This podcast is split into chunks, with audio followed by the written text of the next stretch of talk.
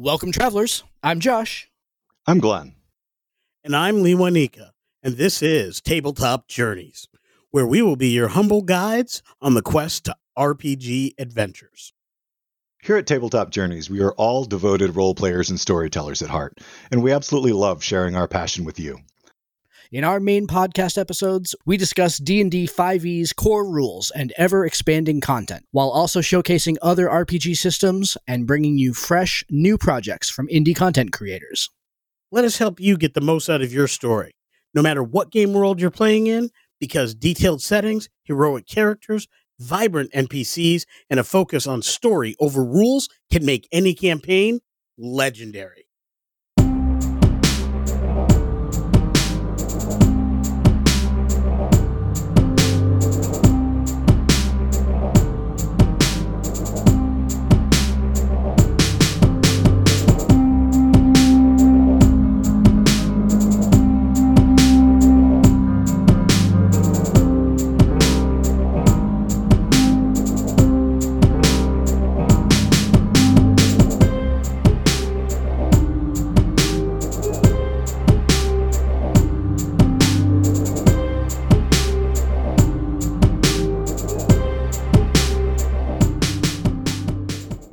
Now, here's a message from friends of the show. What up, Nerd Nation? Steve here from the Dads with Nerdy Ambitions Podcast, or DNA for short, your go-to podcast for all things nerd culture. You want to know fun facts about the latest movies? Done. Interested in a new hobby? We've got you.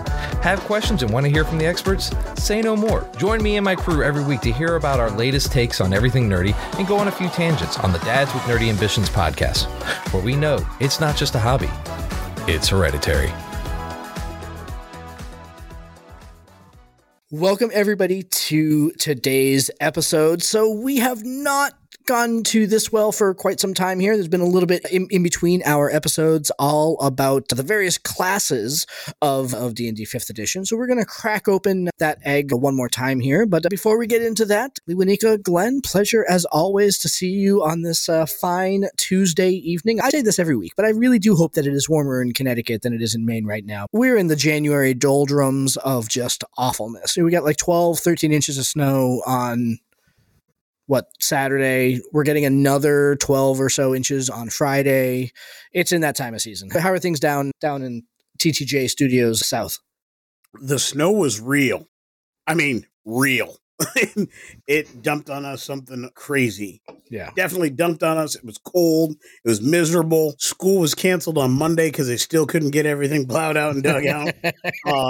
2 feet of snow throws a monkey wrench in the works. Yeah. Is that what you got? Like 2 feet down there? Is that what you got? Yeah.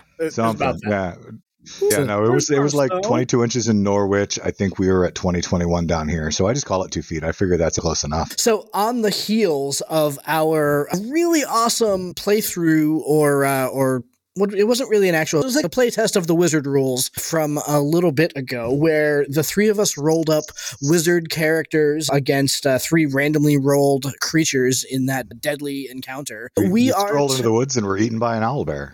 It was rolled into the woods and were eaten by an owlbear after getting really beat up by a Githyanki and an Eidolon. Yeah, that was hairy and scary.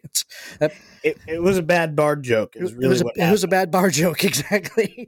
But tonight we're going to dive into the mechanics of the wizard class. And we're going to start, as we always do, with a discussion of the class in general. And then we will follow it up with a discussion on the subclasses, point by point on the subclasses themselves to really do a deep dive in here. And gentlemen, I will start with kind of some opening comments here. As always, and as really should be expected by this point, boy, was this exercise educational in terms of what the wizard class really can be and on some level what the wizard class is not in 5th edition. And I think that it's very easy for us who have been playing for a really long time to sort of think about the wizards as what they were in earlier editions and not about what they are today. The wizard is the logical extension from the magic user and the mage from earlier editions, but it is not the same thing anymore. They are distinctly different in terms of the way that they are constructed,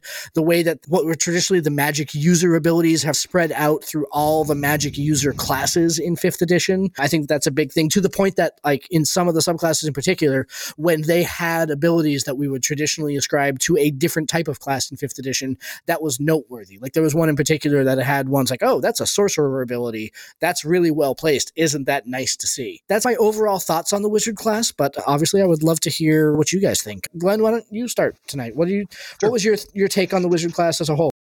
I totally agree. Going through all of this, all of the wizard subclasses, and really doing a deep dive and giving it a thorough read. I mean, it's totally different than when you walk into 5E a year ago, like I did, and you do your first read through the classes just to decide what you want to play. And then you've scanned them again or gone through them when you're talking to a player who wants to play this particular class. But really taking a deep dive into it shows you how much they have developed the wizard class and given it its own flavor, but broken down into the different schools. When the schools were first introduced back in, you know, earlier editions of D&D, they were basically just a division of the spells, and it was meh.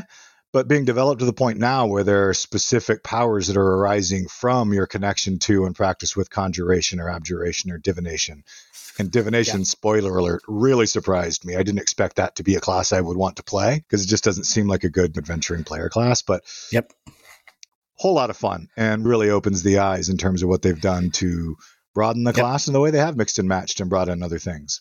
I definitely agree with that point about the way that they have split up the schools. In 2nd edition, it had the schools all had this sense of polarity to them, right? You could be a school, but that meant you couldn't take other spells that were on the diametric opposite of your chosen school. And that was neat, and that was fun, and gave some flavor and everything like that. But I like the way that they've taken away that restriction, but they took away the stick and they gave the carrot instead. And I like the way that they did that. Yeah, absolutely. And it makes sense because everything works in polarity. So trying to do the polarity thing, it did make sense when it came out, and it was neat, but it was limiting too. And it's more fun to give people the room to expand as opposed to restrict them. So when I looked at it, I had similar thoughts to you guys, but what I really focused on was a lot more towards the flavor of what was going on.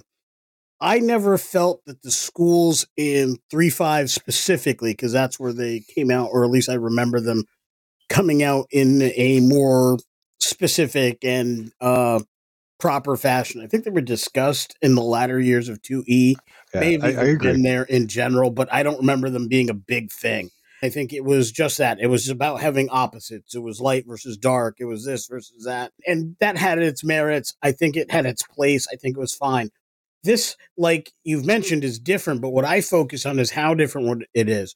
What I literally realize as I'm looking at these classes is, these subclasses, I found specific wizardly, magically oriented characters in literature, in film, in TV that could be defined by one of these schools.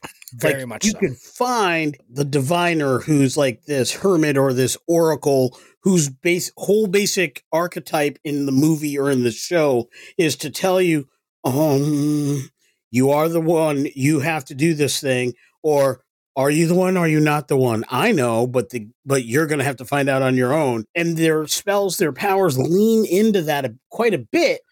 However, it wasn't as explicit in those shows. Like, this is just a person who casts magic. I think the challenge with the subclasses is it makes it difficult to play certain types of classes in certain types of games and get the full enjoyment out of it.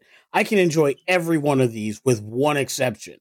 And I can tell you with many of them, I'd have to be in the right game where I'd get the opportunity to flourish. And there are several that would be good in just about any game, but many of them really do require a type of game to have that be a thing. Or, more importantly, a type of party where you not casting fireballs and lightning bolts isn't going to cause the party to fail or be upset with you because you don't do those things. Yeah, I totally agree with everything that you said there. And I think that And when we get into the subclasses specifically, I think that this is going to be more apparent when we start talking about those. But I think in general, one thing that I found about the subclasses was that my desire to or not play a particular class rarely had anything to do with its mechanical or flavor strength. Like there were some subclasses that I was like, man, you know what? These mechanics just don't hold up to the other subclass. They just don't. But I really want to play one. So yeah. So I had a couple that were like that. Like, I don't know. When we get into the subclasses, we'll get into those. But I had a couple of them like that. That like, man, I want to play this in the worst way. But yeah. Like necromancy. I'll throw it out there. Like necromancy is one like that I just like really want to play it. And I didn't think that its mechanics were very good. Its flavor is pretty, because it's necromancy. So its flavor is pretty good, but man, did I want to play one. Yeah. And sometimes it's hard to get behind the necromancy thing because it's often related to evil, but it doesn't have to be if you do it right. It's just a challenge. Creating that neutral necromancer that just looks as corpses as a resource. That could be, he could be a good time. The key is to play it as a lizard folk. Then you're snacking on them too, though. I mean, that's just like a Happy Meal on legs, to quote Spike from Buffy. And you're saying Spike was wrong? Not at all. All right. Let me just say, for 5E, I mean, I didn't play 4E at all. Did cantrips not costing spell slots and being unlimited magic for wizards come out in 4E, or is that new to 5E? Because that's the best thing for wizards ever. I believe that's happened in 4E in some fashion, but the key is every class had at-will powers. Yeah. And so the concept of give spellcasters at-will things did definitely come from... Because I loved the hell out of playing my wizards back in the days of... First edition, second edition, third edition, 3.5, skipped 4, as I just admitted again. But God... It sucked playing the class that, especially at early levels, you get one or two spell slots. Although back then, if you were able to get a really good intelligence, you got additional spells per day based on that, which was nice. But once you're out of spell slots, you threw darts. And that's it. I mean, that's all you got. Yeah. You lose your slingshot. Yeah. Fighter mages. So having cantrips that do damage so that a wizard has a go-to attack that at least will work the same as a sword swipe to give them something to always be able to do in combat. That is something that the magic user and wizard class has been missing for a long time, and I love it. And some of those cantrips are no joke, too. That's a very handy benefit. So let's dive into the class and start talking about some of the characteristics of the class here. And where I wanted to start today was on the concept of level progression for the wizards in general. Dive right in there, because nothing super about the proficiencies or the benefits or anything like that. That's all. That feels pretty boilerplate to me. There's some variation from previous editions, but basically it boils down to wizards are the smart spellcasters. They get all sorts of knowledge skills. They're the skills that would have formerly been knowledge in third edition. You had 17 different flavors of knowledge or whatever. That's what wizards get. They are the smart ones. They're the bookish ones. They're not the charismatic ones. They're not the warlocks or nothing like that. They're the smart ones. So I wanted to start with the level progression. And there were two kind of big observations that I had about the level progression. And for one, I get that it's because they get spells, but there are a lot of blanks in the feature category of this table. They just don't get a lot of features until the very end. It does look sad. You're not wrong. It looks a little sad. Scanning down it compared to other classes, you get every other level. You get either an arcane tradition feature or an ability or an additional spell. You get a new level of spell. And so I get that's sort of the balance, but it did make me a little sad. I thought in general what I saw here was a general lack of progression, because think about it. From level 10 and beyond, you've got 5 cantrips, and that's all that you're ever going to get, right? Yeah. You're not going to get more. And then even when you look at the highest levels, you can never have more than one 9th level spell. You can never have more than one 8th level spell. Chances are likely you're never going to have more than one 7th level spell. You're never going to have more than one 6th level spell. Never going to have more than one 5th level spell. I think the piece you're missing, this is where I'm going to disagree with you, is the fact that wizards, unlike sorcerers, unlike warlocks, unlike clerics, unlike paladins, unlike bards, other casters, get to pick up any spell they find, and they have that opportunity to add it to their repertoire. It forces the player to make very good in-game decisions on a regular basis. What spells am I going to write in? What spells am I going to prepare versus no? What's going to be in my book? It forces that issue. But because of that, I don't think that's a bad thing. As storytellers, I think it also forces storytellers to make sure if you have actual wizards, not just your warlock, that you forget to really dig into their patron all that much, or the sorcerer, that you forget to leave out all the references to the draw of the power and the potency of their blood and the connections to the grand primordial past. It forces you to make sure you're doing things like put libraries in cities, have them find some tome or some scroll that can be used or added to. If you're not doing those things for your wizard or providing that kind of add-on, and I forget these things too, this is not me wagging a finger. This is me just pointing out, reading this has actually re-energized my storytelling creation, is the fact that I really need to do more of that.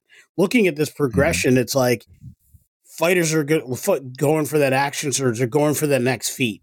Rogues are going for that next thing, that next immobility. Even the Rangers, and we malign them a lot, they've got some new Colossus Slayer ability or a spell or a new feature for their beast or a new whatever. Their Drake just grew. There's so many things that are happening for all of these other classes, level by level, even if they're the light levels, that this forces storytellers and players both to do something with those nods. As a storyteller who does milestones, I should know when my players are hitting those light levels. So I need to make sure I'm putting something in that reward area that would speak to that and make that more exciting. See, I think it looks sad, which is why I agree. But in the end, when I look at it, it really does, to a large degree, help balance things out because they have the spells. And I know it looks empty. Yeah. But, and I agree with you at the end, by the time you're only getting one level 8 and one level 7 spell, those are a little sad too. Yeah. But overall, I think they did a great job of finding a way to create that balance and enable that quest for knowledge. I think, like Lee Wanika was saying, though, that's definitely downplayed. But if you're a storyteller out there, just keep in mind, if you have an actual legit knowledge-seeking wizard in your party, just finding a spell book becomes a whole awesome, like, big, huge loot reward of its own, even if it's an early casting spell book. And they can have so much fun if you give them a random table to see what spells they got themselves. You can choose it, too, based on the wizard if you want. But you can add so much flavor to the game for them to add that reward, but you should be doing that for all your players anyway. And I think that's my overall take, my overall lesson, or my overall sort of observation about the wizard class here, is that they have, and by they I mean Wizards of the Coast, when they wrote the wizard class, did a lot of work to rein this class in and keep it from getting too powerful. And I think they did fail. I mean they're still wizards, right? I mean, let's be honest. I mean, the wizards are going to wizard. I mean, that's just the way that it is. I do think that in some cases they succeeded too much. I think in some cases, and specifically when we start talking about the subclasses and some of the really super strong limitations that they imposed on some of those powers, I get that they did that for game balance, but I think maybe they could have added a little bit more salt to the stew and it would have been okay. I think the answer to that is in the spells. I think some of the ones that are a little lighter on the features probably have the spells that make up for that in. That's entirely possible. I did not do a deep dive into the spell schools from a spell point of view when I did my rating here. I really just talked about the class in general because this episode would be 17 hours long if we did that. If we tried to cover all the spells. Yeah, if we ever go through wizard spells, we'll have to do it more as we all go through them and do a best. Like a top awesomest, five. Least used, underrated, like a category favorite. Yeah, what I will do is when we start talking about it, and it didn't specifically factor into my ratings because what spells are available in a given game world, there's a whole bunch of things with that. But I will have that list up when we're talking, and that way when we mention, hey, that level such and such ability is weak, I will be able to take a glance and see, but here's the spell that fills that blank. It's at that level, that kind of thing. That'd be good information to know, yeah. Yeah, so we'll be able to better inform that discussion, even though it didn't play into any of our rankings when we get to the ranking. Okay, so we've talked about kind of level progression. Now, we've already talked about cantrips and how that's a great feature to introduce to your wizard to give them something to rely on that's still magical after they've run out of their leveled spells. One thing we didn't really touch on was ritual casting. I think that is another really nice feature. Spells that are rituals they're not numerous, and they do have that heavy casting time. It does take 10 minutes, so it's not something that you can do in rounds or anything like that. 10 minutes is that general, you can't do this in combat time mechanic, but it doesn't require like a long rest or anything like that. It's 10 minutes. And I think that too, it means that a wizard no longer needs to burn a spell slot for detect magic or for identify or for things like that. It really, it equalizes the playing field a little bit. It opened up the utility a lot. It does. Exactly. Because you don't have to burn that spell slot to have identity or available prepared spell to have it available, because you don't want to wait till you get out of the dungeon to find out what the magic sword is. Yep, exactly. You know, because even if you pull a long rest in the dungeon, you still can't spare the prepared spell for identify because you might need it to fight. Yeah, exactly. Yeah. But it does bring up those situations, and I've had it come up with me a lot where I've got characters who are like, oh man, like I've created a situation where time is of the essence. So, like, we should do this. Like, I can do it as a ritual. We don't got 10 minutes. Well, I guess we're not doing it. Yep. Or it creates some of that pressure. But that's what we want the game to do. We want there to be meaningful decisions. So without something like, you have the option, but you have to sacrifice this other thing, it doesn't work. So I truly love the fact that it's done that way because of the situations it has the potential to create. Yep. And as a storyteller, whenever somebody goes for a ritual, they have to be uninterrupted. And I mean, 10 minutes isn't a really long time. If they're in a dungeon casting detect magic, that's a prime opportunity if you have an encounter in your back pocket to throw them a curveball too. You can create all kinds of opportunities out of it depending on how the night's going or the campaign is running. Just being able to have your spell slots back. Oh, yeah. It's a shout out to my Dungeons and Dads Facebook group that I've recently been a member of. Let's just talk about the fact that try to get 10 minutes to rest your eyes with your hoodlum children running about. Right? Yeah. You'll understand that a short rest is an almost impossible thing to get, let alone 10 minutes to do a ritual. And that 10-minute ritual could literally be just washing your hands, brushing your teeth, and banging your head into the wall. So, we hear you. So the next sort of hallmark of the wizard class here is this concept of arcane recovery, right? You've learned to regain some of your magical energy by studying your spellbook. Once per day when you finish a short rest, you can choose expended spell slots to recover. Spell slots have a combined level that is equal to or less than half of your wizard level. So this is one of those mechanics for me that I don't like. It feels awkward. I do. It feels really awkward, but I'm not sure what I would do with it instead. You know what I mean? Like, I like the concept of the ability, and the concept of the flavor of the ability is fine, and the concept of the ability is necessary. But mechanically, it just feels awkward, and I'm not sure how I would fix it. Because we have the podcast and I don't have to shut up, I won't. But this isn't like the kind of conversation that I would have like at a dinner party where it's like, hey, you know what? I really hate arcane recovery. What about that? You know what I mean? Because it's like, I don't know. I don't have a solution to the problem. I just was like, the whole like slots equal to half your wizard level or equal to your wizard level or half your wizard level if I don't know. However, like I can't even like express it properly. It's just like it feels clunky, and I'm not sure what the alternative is. So I have the response to that. First, I have a question, please, if you don't mind. Who wrote Slicing the Weave? I did. Almost the exact same verbiage to determine how many slots you can manipulate, Josh. I just wanted to bust your balls for a hot second. Damn it. So Slicing the Weave, for those of you out there listening, is we are currently compiling and putting together a book. There'll be a bigger announcement about it at the end of the month here. Yeah, now it's come up twice. We've got to talk about it. Exactly. No, we got to talk about it. But one of the feats is a feat that I wrote, taken from an old second edition Arcanum book that basically allows you to take spell slots and convert it into other spell slots and stuff like that. So apparently I am consistent in my inconsistency.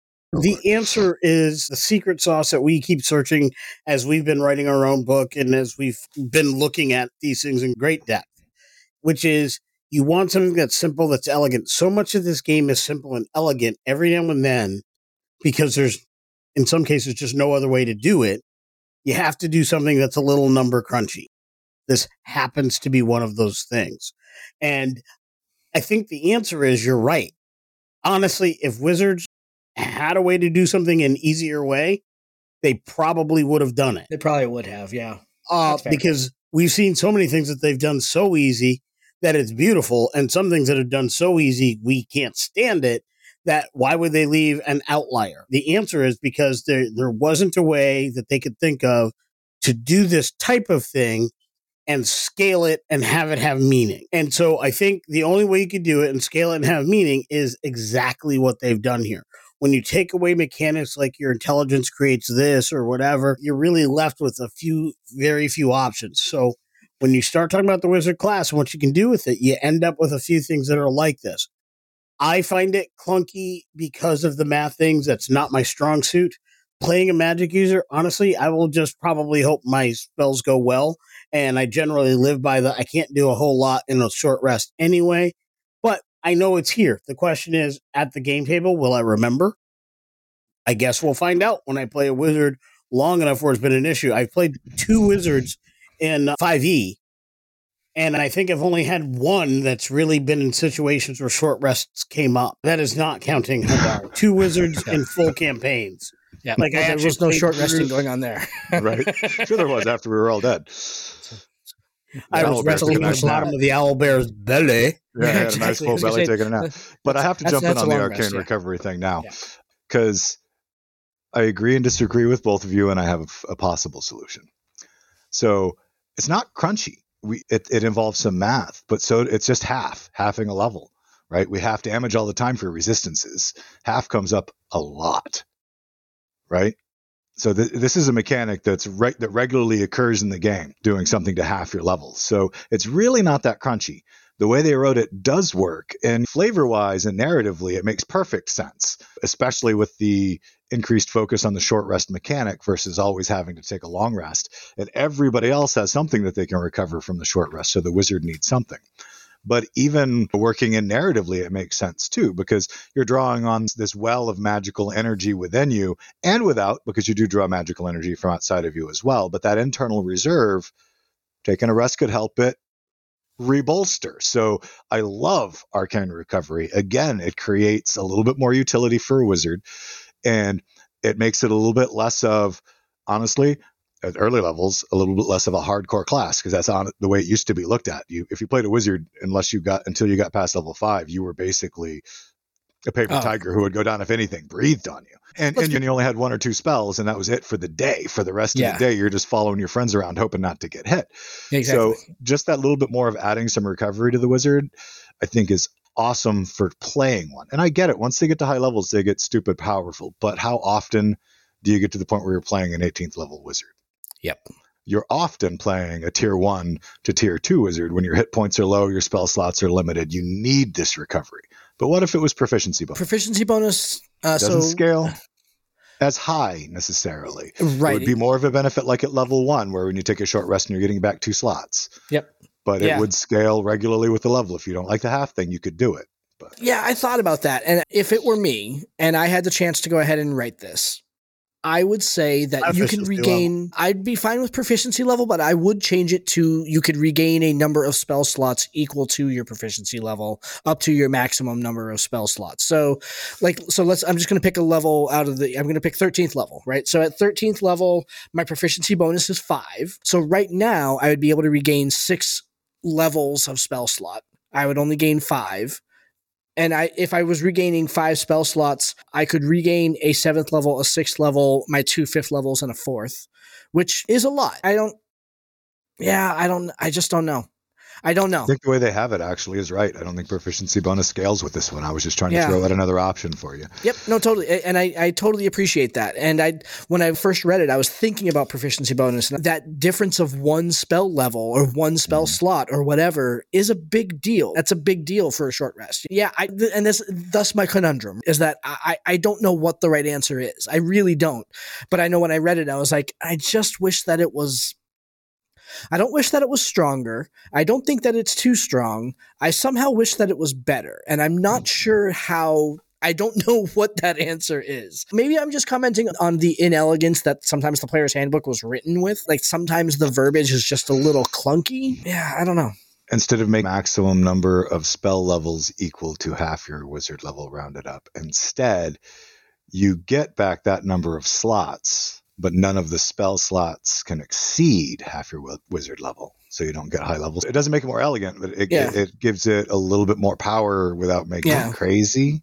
I still think it's good the way it is. I really do. I think we're trying to fix something. Let me rephrase. I think y'all are trying to fix something that ain't broken. That may not be broken. I point out that it is something that I get why there are concerns with it. I get why it's a little odd, but the reality is I don't think it's broken. I just think it's not my favorite thing. It's just not my favorite mechanic. Yeah, exactly. That's very much how I feel. Yeah. All right. It does read awkwardly. I just think it works well.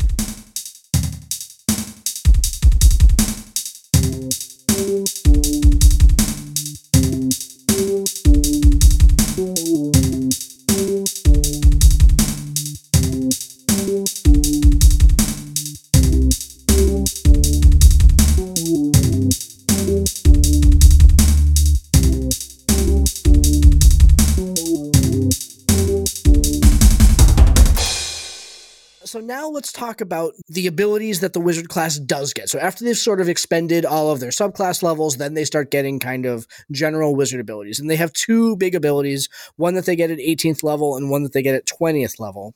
The 18th level ability, Spell Mastery. You choose a 1st level and a 2nd level spell, and you can cast those without expending a spell slot. I don't want to go first on this one. Lee Wanika, what did you think about this one? It's not enough, and it happens too late. Yep. Underwhelming. Exactly. Yep. It's not enough and it happens too late. By the time you're 18th level, does it matter if you can now cast Magic Missile as a cantrip? Really? Yes. Because it's a great spell. True. All right. Magic Missile is probably the exception. But the rest of them, except that you only get to cast the 1st level version of it. As an 18th level wizard, when you get to go ahead and cast Magic Missile, yes, you get to go ahead and cast it at ungodly levels and do more darts. But at 1st level Magic Missile... Depending on how you chose, there's some that could be hot. Mage armor is always good. Absorb elements as a reaction. Counter spells, what, a 3rd level spell? Yeah, unfortunately, it doesn't get you 3rd. I'd like it. Yeah. That's when I say it doesn't give you enough. I'd like it to give you a 3rd level as well. I know they don't want to give somebody Fireball as a cantrip, and that's why they stopped it. But why I want it for 3rd level isn't for Fireball or Lightning Bolt. It's for more utility spells. But some of the utility spells being able to use those like a cantrip could be hot.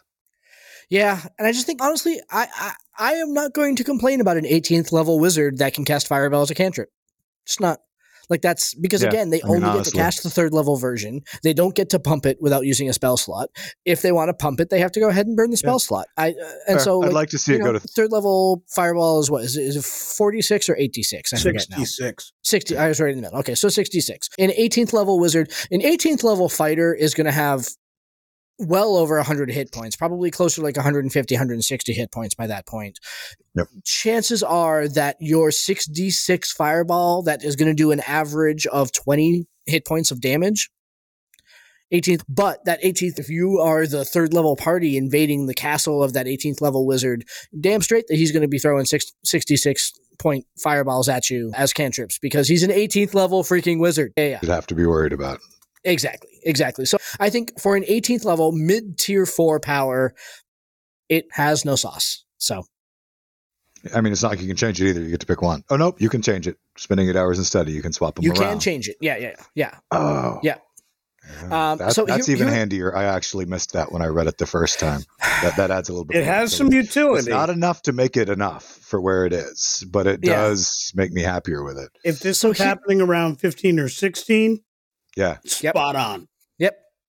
So here's my question about that 8 hours, though, and it doesn't say this specifically.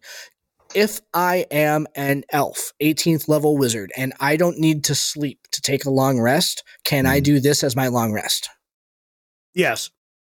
I would think so too. Yeah, it's dedicated study. I mean, you'd have to then also do your other spell preparation after it. You wouldn't be able to do an 8 hour rest, do this, and have your other spells prepared. Right. So you wouldn't get your spell slots back is what you're saying.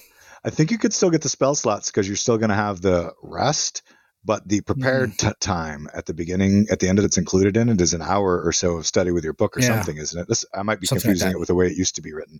Yeah. But you, as a storyteller, I would make them add time to their rest in order to do this and then prepare their spells, even if it's not written that way, but I'm pretty sure it is. It's vague enough in the rules that I think that probably falls under the rules as intended, if not rules as written. Okay. So Glenn, we'll go to you for this one. What about the 20th level ability, signature spells? You gain mastery over 2 powerful spells and can cast them with little effort. Choose 2 third level wizard spells in your spellbook as your signature spells. You always have these spells prepared. They don't count against the number of spells you have prepared, and you can cast each of them once at third level without expending a spell slot.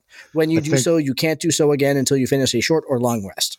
I think we answered this one when we talked about the last one, man. Yep. We were basically saying that we would add third level to this if you were going to make it an 18th level. If you're going to make it the capstone, this should be just like the other one, but now you can do a third level spell and you have a fireball cantrip or counterspell cantrip. Yeah. And this again sort of epitomizes what I was talking about earlier, where it's like they put really tight governors on wizard abilities. This is case in point. Not only so you get 2 third level spells. Okay, sure. That's what we were talking about before, but you can only cast them one time. You basically get two free spells. Third level spell slots is what you get. Super lame for 20th level. And you have to limit them to go ahead and specific spells that you pick ahead of time. So they're not even like third level spell slots. They're like less than third level slots. Right. Yeah. Very underwhelming in the class abilities. They should have done spell mastery like we were just talking about at 15, 16. Yeah. Leave it at level 1 and level 2 and then have the capstone ability be an enhanced version. At level 18 or something. At level, maybe at 18 or 9. Oh, you can leave it the capstone. Yeah. Giving them that third level cantrip. I mean, it's really not even, unless you're throwing fireballs, defending a castle wall against mundane soldiers, it's really not even that powerful, as you pointed out, against similar level characters' hit points. And even for counterspell, it's really cool to have, but counterspell, it's still a dice roll. Ability. Yeah. Yes. And it limits your ability, your casting ability for the round. You have to make that choice over a more powerful spell. And it's still a third level counterspell. Yeah. And it's only third level. Yep. I mean, it's still not even that. Yeah. No, they need a better capstone in general. Totally agree. I think in general, the abilities, and again, this is sort of I get that they limited this because they're freaking wizards. Josh. Exactly. But barely at that, let's be honest. But yeah, this is sort of, their abilities are pretty underwhelming. But I do think, and I think this is a solid thing to say, the part of the reason for that is because so much flavor comes in with the subclasses. I think what they should have done is let the subclass apply the 20th level capstone ability. And given that last ability from the subclass, a little bit of flavor to it. And let the subclass do some more of that capstone at the end for them because there's so much flavor. Yes. And that would have made it better and more unique for everybody. Yep. I think that the reason why they did that is, and again, I'm going to put on my prognosticating hat a little bit here, is I think the reason why they did that is because think about the classes that have a 20th level capstone in their subclasses, right? Warlocks, paladins, things that really require devotion to a particular path and particular ideology. What they didn't want to do is convince people to get that wizard capstone that's really useful that they want, that they can't multi-class, right? And because the wizard fighter is so common and the blade singer hadn't come out yet and all these other really cool wizard multi-class builds that you can do. Well, all those multi-class builds have their own cool. Why not reward the pure wizard? Why not reward the guy who loves his crazy knowledge-seeking gnome. Yeah. And give him something wicked-ass cool for sticking with it for 20 levels. You're not wrong. You're not wrong. I get it. I'm just, I would even go so far as to say if that was their purpose, they actually did the opposite. Because what this proves to me is I don't need to go to beyond 17. Yep. Yeah. I think my subclass is there. I mean, yes, 9th level spells are great. So there's some spell level things that come in. But honestly, even when I'm looking at this, I'm like, I honestly think I could go as far as 17 to get that 1-9 because that's all I need. Mm-hmm. And that's as far as I need to go. That gives me 3 levels in another class. Take 3 levels of Warlock on top of this? Always with the multi-class. And I get it. The multi-classing is cool. But I've had this theory for a while. So I've already thrown it out there. So I'm going to throw it the rest of the way out there. Throw it out there. Every class's final capstone ability should come from its subclass. Every one of them. Not from the main class. Specifically because if you didn't stick it out through the entire thing and you multi-classed, then the fact that you were Order of Scribes or you were a Gloomstalker didn't really matter. But if you stuck it out to 20, you better have the best goddamn Gloomstalker ability on the planet. And that's why it should come from the subclass. It shouldn't come from the main class. I think that is weak sauce. I agree. The flavor, if you stick it out for 20 levels, all of the flavor for those final abilities, those final capstone abilities should come from your subclass, not the main class. I have 6 levels for HK. I'm a pretty good fighter. I'm not 100% sure I'm going to go the last 2 as a fighter. Right. Now, if we were doing Gestalt going or semi-Gestalt, which would be you can pick up levels, you continue fighter levels, but you're basically getting the lower level features. So you stop advancing into your subclass, but you pick up another fighter subclass. That would I would do and to stay fighter the whole way. But honestly, the last 3 fighters, it's going to come down to role play, whether I continue. I might pick something else just because. A lot of times when I multi-class, that's why. Role play, a direction that the character's going. Okay. I do not hate that idea. Let me preface by saying that. I actually really like that idea. It would create uniqueness for everybody, too. I am concerned about their ability to write capstone abilities that aren't hot bowls of bullshit. Okay, I'm not saying that Wizards of the Coast could do this and pull it off. I'm just saying that's the way it should be done. If they demonstrated that they could write good capstone abilities, I would be much more willing to go ahead and say, yes, absolutely, let's invest more in them. But most of their capstone abilities are shitty. But and it's because I think it's an afterthought because most people don't play the game that far. We're literally talking chicken and egg. Are they shitty because nobody plays that? And does nobody play them because they're shitty? Yeah. Right. Right. And I don't know if there's a great answer for that. Yeah. Well, like if they wrote them awesome, then we'd find out, wouldn't we? Because then maybe more people would want to play to 20th level to get those capstone abilities. The next one that I sort of highlighted here, we mentioned the spell books earlier and how awesome a mechanic that is in terms of how to build your spell list and how you can basically build your spell list through adventuring. Like you automatically get 2 spells every level. That's great. If you find that spell book in someone in the ancient wizard's tower, or you find a scroll in a cavern or whatever, like you can find spells and you can build your available list of spells that way. And I think that's a fantastic mechanic that is right on par and beautiful flavor for the Wizards. The one thing that I wanted to go ahead and call out, and this was because it's a good thing, and it is a good thing that they really should have remembered when they were building the Warlock subclasses, is the bit about if you lose your spellbook. If you remember way back when we talked about the Warlocks and we talked about Path of the Tome, this is something that they could have learned when they were writing Path of the Tome, is that losing the book should be important. I shouldn't be able to take a short rest and get the book back. And if you one of the paragraphs in the spellbook, if you lose your spellbook, you can use the same procedure to transcribe the spells that you have prepared into a new spell book, but that means that you have to spend the gold, you have to spend the time, you have to transcribe them again. But you only can transcribe the spells in your head. Exactly. So anything that if you have 70 spells in your book because you've been collecting lore for 10 years, that's still a huge down, a huge negative. I thought you were saying it wasn't bad enough. I thought it was Oh no, I think it's fantastic, because imagine that you're that 17th level wizard who is like, who's 112 because wizards age and is a little senile, but doesn't memorize wish that day and loses his freaking spell book. All he remembers is magic missile and counterspell. Like that's all he ever needs. That's that little thing right there. Like honestly, just that put, and even again, just like the whole, like the transcription mechanic, right? Transcribing costs money. You have to pay the gold to transcribe the thing. A real world mechanic that most adventurers don't have to worry about it. But if you're playing a low treasure game, getting that 50 gold coins per level to go ahead and transcribe a spell into your book is no joke. I really liked that. Caution is, it could also turn your wizardly types into murder hobos. Oh, sure. Because towns have loot. Yep. And if he lost his book in the last adventure, do you go after the dragon or do you go after the village? Or do you go after 50 peasants? Yeah.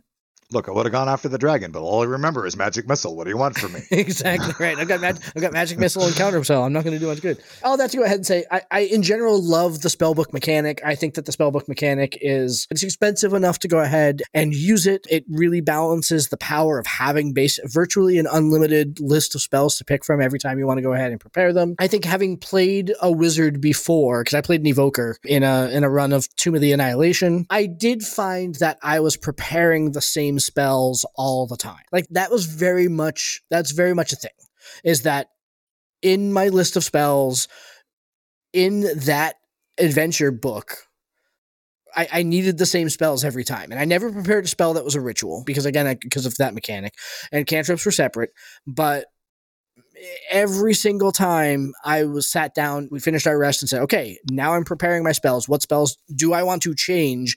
Any of the spells that I've prepared?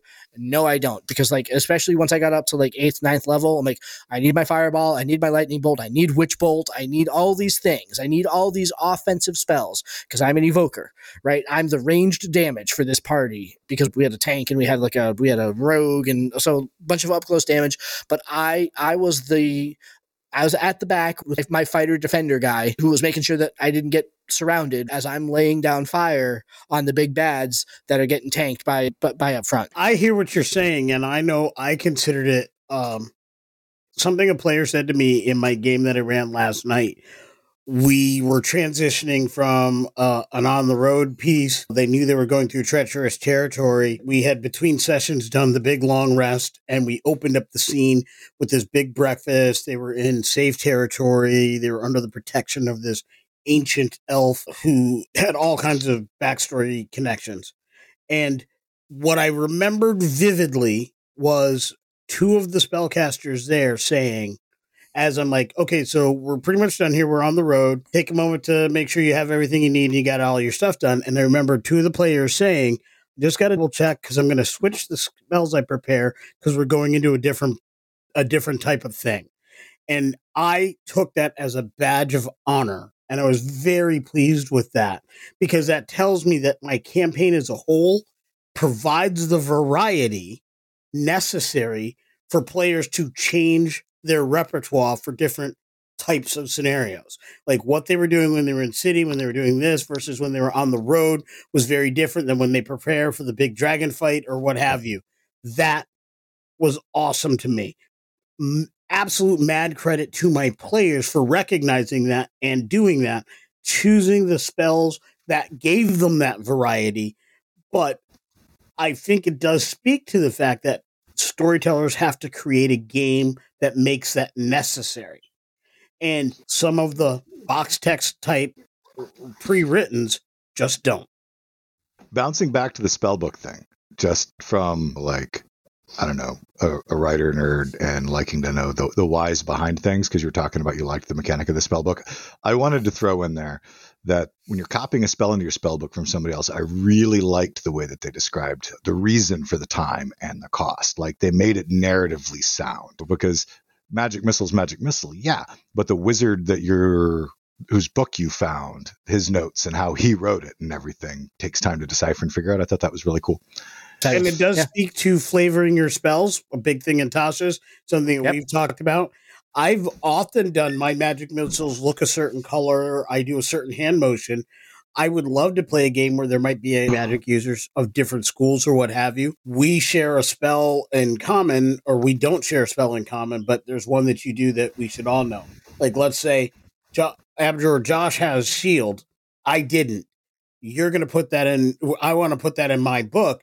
So I, as a player, would take a listen to the way Abjure Josh describes him casting shield. And I, though I may cast it a different way, other things a different way, like I well up my power and I wave my hands in circular fashion, but Josh draws triangles and various polyhedral shapes in his hands. Like when I would do a spell that I copied from Josh's book, I would take the time to take that flavor from Josh. So I'm doing it his way. And I think that would be amazing in a game. So if you've got two magic users, that is really cool. Two wizards, and they come at things differently, or if you have an NPC who's granting a spell to your player, players take note. That's the kind of flavor that will get you inspiration every gosh darn time. And storytellers out there, if you have that scenario and Hodari is learning shield from Abjure Josh, give him half transcription time because he doesn't need to decipher any notes, and give him half the cost because he's not going to make any mistakes with his ink because Abjure Josh is teaching him the spell. When you're talking about different spell lists, that's exactly how I used to play my wizards back in 3.5 when I played them all the time. One of my favorite classes to play, but I had a spell list for town, a spell list for a dungeon, a spell list for the wilderness. Yep. Because there was different utility you could bring in. Depends on how specialized you get. Totally. And if anybody out there is wondering why they keep referring to me as Abjure Josh, go check out Class Warfare episode number 1, because Abjure Josh was the very creative, strongly narratively based Abjure that I wrote up for the first Class Warfare episode. You can go see the depth of story and background that I put behind that particular character. That's a... Yeah, I'm basically a hobgoblin. Come on now. Everybody needs their wisdom save. Come on, that's at least a charisma save. I can bullshit with the best of them. So anyway, all that to go ahead and say, let's put a cap on this for tonight so we can get into the subclasses themselves. We're going to dive into the subclasses next week. We might make through all 13 of them in one episode, but most likely probably be two. Final thoughts on the wizards themselves. I'll start, and then you guys can go in there. The real magic of the wizard class is in the subclasses. In general, when I looked at just the class features, if you look at just the class features of the wizard, other than the fact that they can cast magic, there was a lot that was underwhelming in this for me. We talked about the spell progression. We talked about the 18th and 20th level abilities. At the end of the day, the wizards are great because they can cast spells, and it is pretty clear that's where the focus of this class is, in their spellcasting ability. Thank God for the subclasses, because otherwise I'm not sure that this would be a particularly dynamic class to play. I found a lot of it underwhelming. So, the dynamism of the wizard will come directly from the player, yep, and their inspiration for their character that they built. Yep. And I think that is partially a divergence from most other classes in this game. Yep. I think other classes, the flavor is there, the direction is there, it's all there. Now it's up to you to just breathe life into it. The wizard, I think, expects or demands that you already know where you're going, that you already have an idea. You pick the thing that matches that idea best as far as subclasses go, and now you're on fire. It's almost like the game, the spells breathe the life into it, but you are creating the thing. So I think it's very different. Like, you have to have your personality, because any one of the schools could be done in a multitude of ways. There's not a lot of specific direction with at least the player handbook schools, but there's not a lot of specific direction with the wizard. You've got to bring that as a player. Totally agree. No, that's a very true story. What you bring to the table with the wizard is a lot of what you're going to get out of it. And you do have to do a lot of your customization through your spell choice and your spell selection. And that's a lot of where you're going to stand out, which is why I think the bare bone structure of the base class is actually an excellent skeleton, as long as you're a player who wants to take the time to build your own unique wizard and create the concept for him, because Lee Wanika's not wrong. The actual specialty schools, they're not giving you that much of a direction or an entire story arc or path or any lore or history beyond this is what you specialize in. You got to bring that. But between what you can bring with your spells and what you can bring from the subclasses, almost everyone can create a pretty unique wizard. And in that respect, in terms of how the whole class is built beyond the capstone abilities, which we always complain about, I think wizard is the class backbone. The structure upon which everything else hangs is probably the most smooth and elegant, balanced set of, maybe not balanced, because again, the capstone abilities, structure for creating that kit character, because there's so much versatility from the other pieces. Interesting. I don't think you could get it this slim. I don't think you could get it this slender and streamlined of, again, backbone with a fighter or... Oh, maybe with a fighter. Warlock especially, though, they're pretty complicated. Yep. Paladin, Warlock, Barbarian. But because so many of the other pieces for the wizard come from the spells and the subclasses as opposed to the main one, it was really easy for them to make this one really streamlined, and I like it a lot. Yep, I think that makes some sense, Glenn. This is just scaffolding, and that's all that it is, and that if you look at it that way, that actually makes some sense to me. So that's what I mean by these subclasses should generate the capstone abilities. The main class is just the scaffolding that the early character is built on. The rest of it should all come from subclass. All right, everybody. We will talk to you again next week when we dive into the wizard subclasses. But before we get into that next week, go check out the Class Warfare episode on wizards. It was a lot of fun, and we really want to do more of those. We would love to hear your feedback on it and love to hear what you would like to hear next on that series of shows. And make sure you check out the video on the YouTube channel also. All those links will be down in the show notes down below. So have a good night, everybody. We will talk to you again next week. Thank you for joining us. This has been Tabletop Journeys. We would love to hear your feedback on our show today. Join us at www.ttjourneys.com, where you can subscribe to the blog to leave comments and see all the content that we publish beyond the podcast. You can also stay in touch by subscribing to our Twitter at ttjourneys, by joining our Facebook group, Tabletop Journeys, or by sending an email directly to podcast@ttjourneys.com. And remember, if you want early access to all of our episodes, a chance to drop dice with your favorite hosts, and maybe even appear in one of our actual plays, you can join our Patreon to help support the show at patreon.com/ttjourneys. You're listening to us on Stitcher, iTunes, Podchaser, Spotify, or Audible. We would appreciate it if you would like and subscribe to the podcast on that platform. Full episodes come out every week on Saturdays, and every Tuesday features our actual play episodes. Thank you for listening and for being a part of our growing community. And in the words of another traveler along our path, we bid you shade and sweet water.